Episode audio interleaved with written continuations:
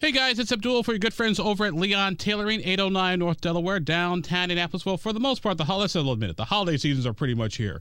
So might as well go and start your holidays, Christmas, Hanukkah, you know, kind of Kwanzaa shopping, no matter what it is. So might I recommend our good friends over at Leon Tailoring. Get your girl up on a nice gift certificate for some good clothes over at Leon Tailoring. They get something ready-made, something custom-made, or something tailor-made. No matter what it is, you can find it over at Leon Tailoring. Tell Larry, Norm, Kim, and Judy, Abdul sent you. They'll take care of you. Leon Tailoring, 809 North Delaware, downtown Indianapolis.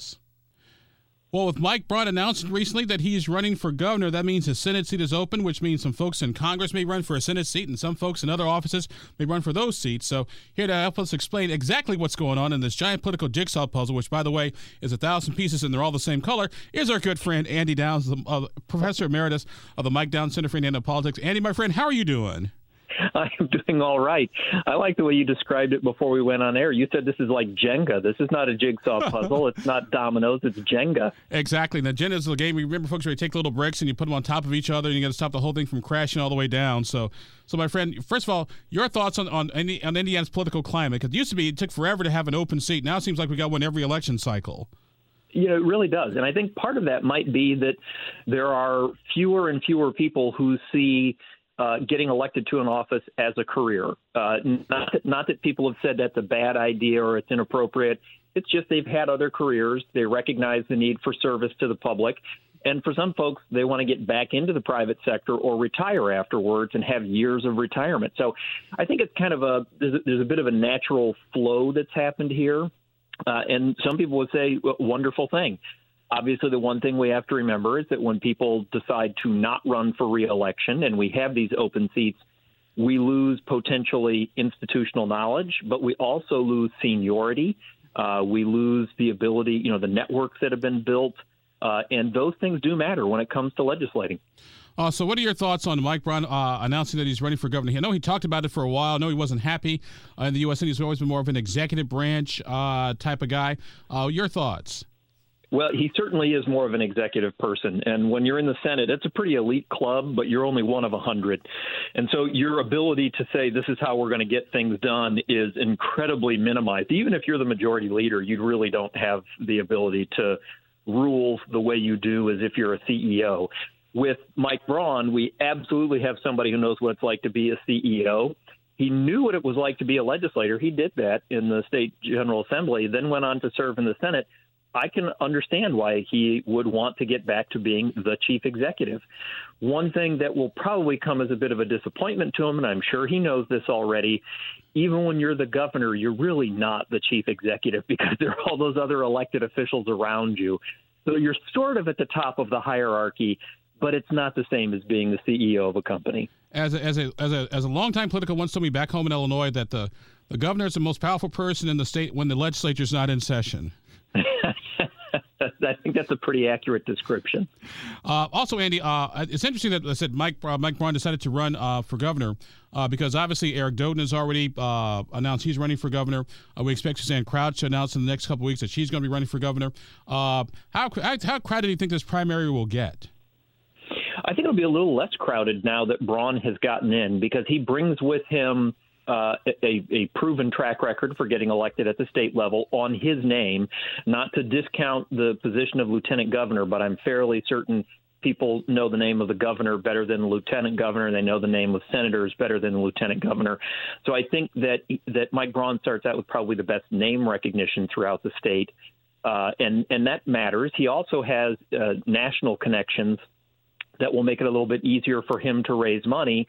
And everybody has to remember when it comes to these state offices, there are not really campaign contribution limits on individual contributions. So if somebody wants to write a check for a hundred grand, they can, which means his national uh, reputation and network becomes a bit more important in raising those really big dollars. But I do think we're looking at probably a relatively crowded field. Eric Doden's already sitting on about $2 million, last I heard, which is not chump change.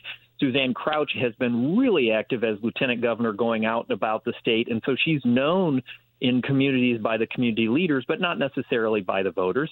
She's going to have to start raising a bunch of money. And there could be some other people who, who decide, you know what, I'm going for it. Maybe Todd Rokita will decide instead of being attorney general, he wants to be governor. Or maybe somebody else, Trey Hollingsworth, maybe he'll jump in and say, you know what, I like being a CEO too. I've been out of office for a couple of years. I'm going for it. It's a. I think it could be a fairly crowded field. The Senate race, I think, is going to be much more crowded now. Uh, now let's talk. Let's change gears and talk about the, the Senate race and get away from Todd Rokita.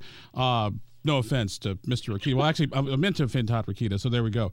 Uh, let's go ahead and uh, change gears. Talk about the U.S. Senate race because now that uh, Mike Braun isn't running uh, for reelection in the U.S. Senate, uh, once again, that, that that political Jenga. You know, here's here's the first block. It looks like we're going to have uh, Jim Banks who's, who's looking at running, also Victoria Spartz and whoever else may decide to run.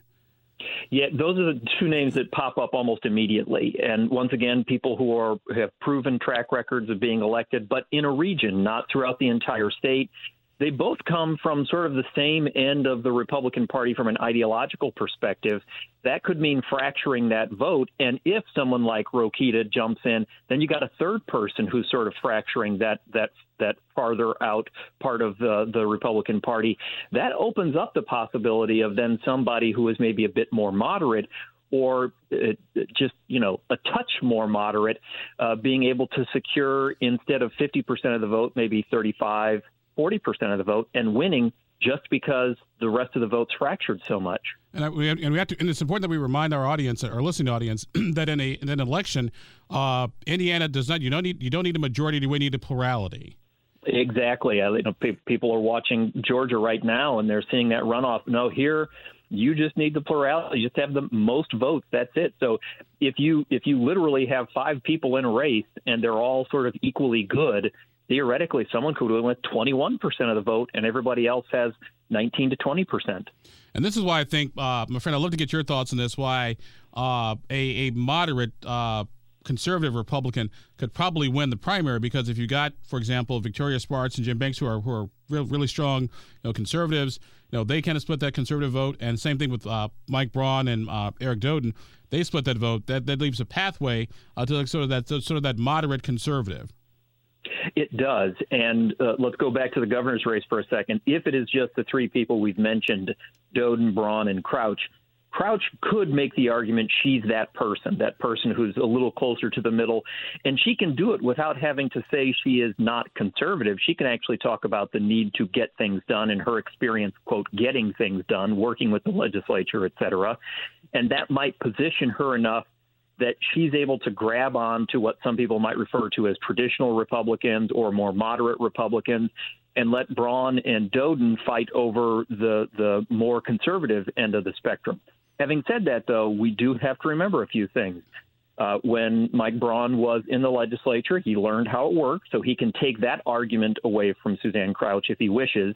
And Eric Doden, with his time in economic development, he's able to say, well, wait a minute, I know how to get things done. I know what helps to create jobs here. I'm the one who you should be looking at. That, be, that becomes kind of an interesting race. But from a strictly ideological perspective, I think she can make the argument that would be her when you start looking at the Senate race, I'll throw this one out there. Let's say you have Banks and Spartz in there. Then suddenly you have, I don't know, his name might be Holcomb. He might actually be a governor right now.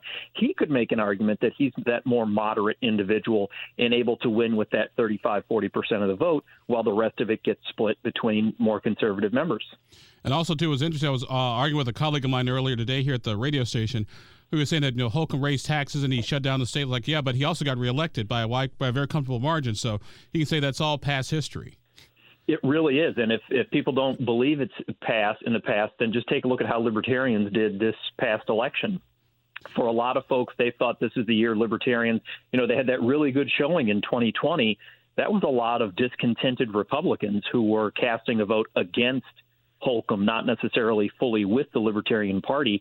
And the Libertarians did not manage to hold on to that going into 2022.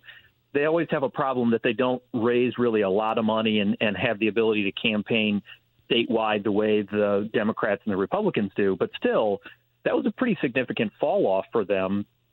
And as you pointed out, even with the Libertarian in there, Eric Holcomb had a really good 2020.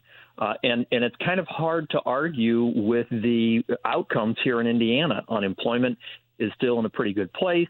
Uh, population has not, or it's continued to grow. It's not shrunk in the way a lot of other places are. Our tax environment's pretty good. I mean, he can make a lot of arguments about why he is somebody who deserves to be in an elected office.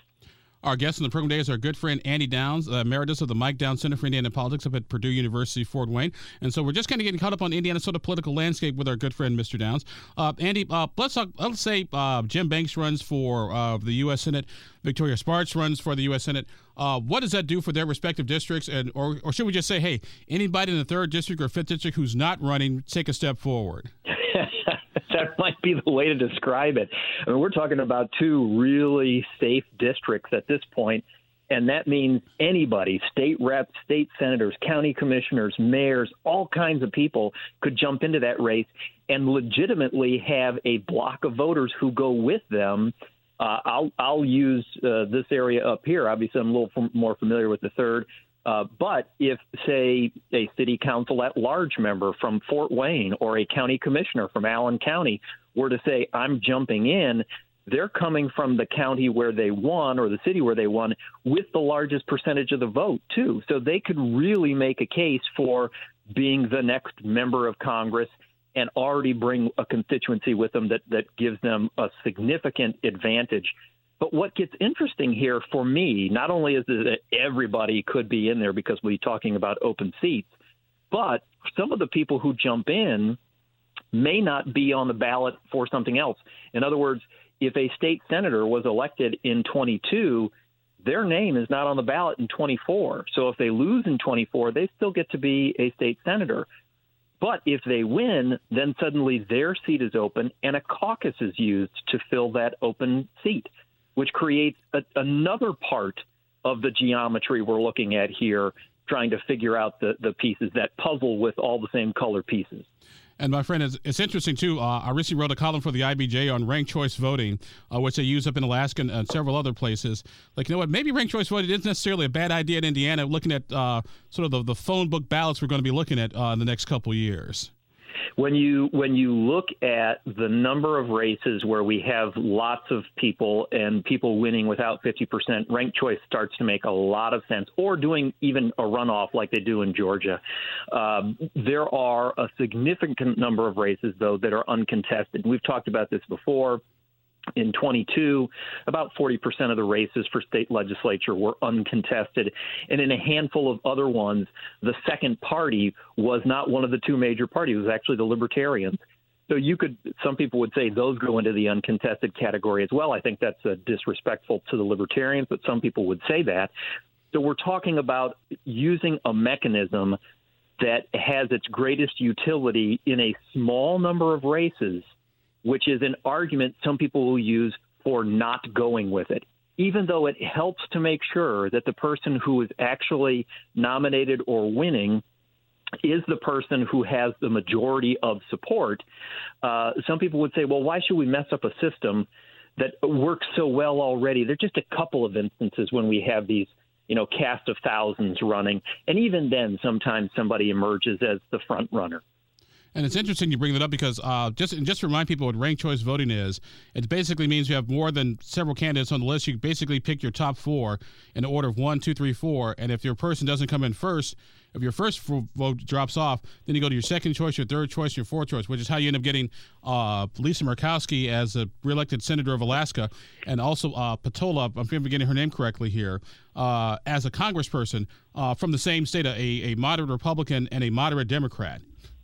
Yeah, and the the one of the first times I ever watched ranked choice happening was for a mayor's race out in Oakland. I had a friend who was living out there who kept sending me updates, and this was a while ago, so there were like daily updates as they had to, in some respects, almost manually go back and find who your second choice was. So, for example, if I voted and the person I put in first place actually was in last place, well, then they would, when they recalculated, they go look at who I had in second place, and then that person would get another vote from me.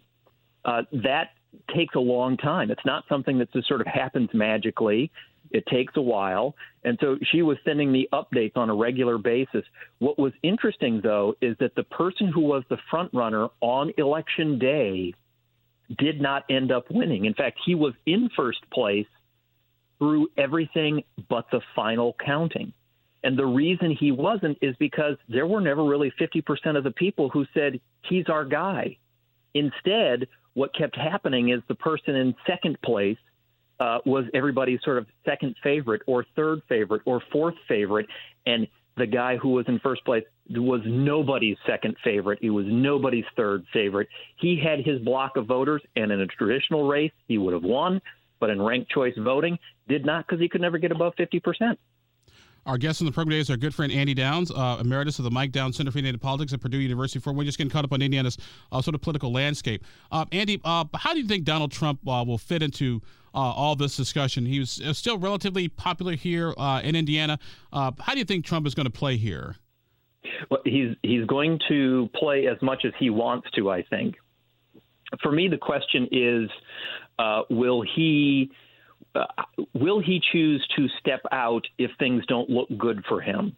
Uh, what he knows is that 30 to 40 percent of the vote of the Republican base that's his is still his right now. And he knows that in Iowa, New Hampshire, South Carolina, et cetera, et cetera, if he's able to hold on to that, he's always going to be in the top two or three candidates. And he could wait people out uh, and, and end up getting the nomination sort of the way he did in 2016 if he chooses to do that, then obviously he's a much bigger figure in 24 here than if he doesn't. If instead he says, well, I'm going to drop out and put my emphasis into something else, whatever that something else is, there's no doubt he'll continue to travel the country and speak to crowds that are favorable to him and try to influence who gets elected because, you know, being a kingmaker is a pretty impressive thing. This is a state where he won't have to worry about the general election, probably, but maybe the primary. And it's a late primary. So he could have made his decisions about 24 many months before our primary comes up. So he could be here as a kingmaker. He could be here because he's looking to help out somebody who will then be a senator when he's president. Either way, I think it's quite likely he will be here unless he completely checks out. So he'll play a role in 24 the question is whether it will be as a candidate uh, Trump or kingmaker Trump. And it's interesting you bring that up, up because, particularly for the U.S. Senate, I know Trump is a big fan of Jim Banks as well as Victoria Spartz. Yeah, he occasionally has to make decisions, you know, as, as we all do. You know, this is not Thanksgiving. You can't have a piece of both pies. You've got to pick one or the other.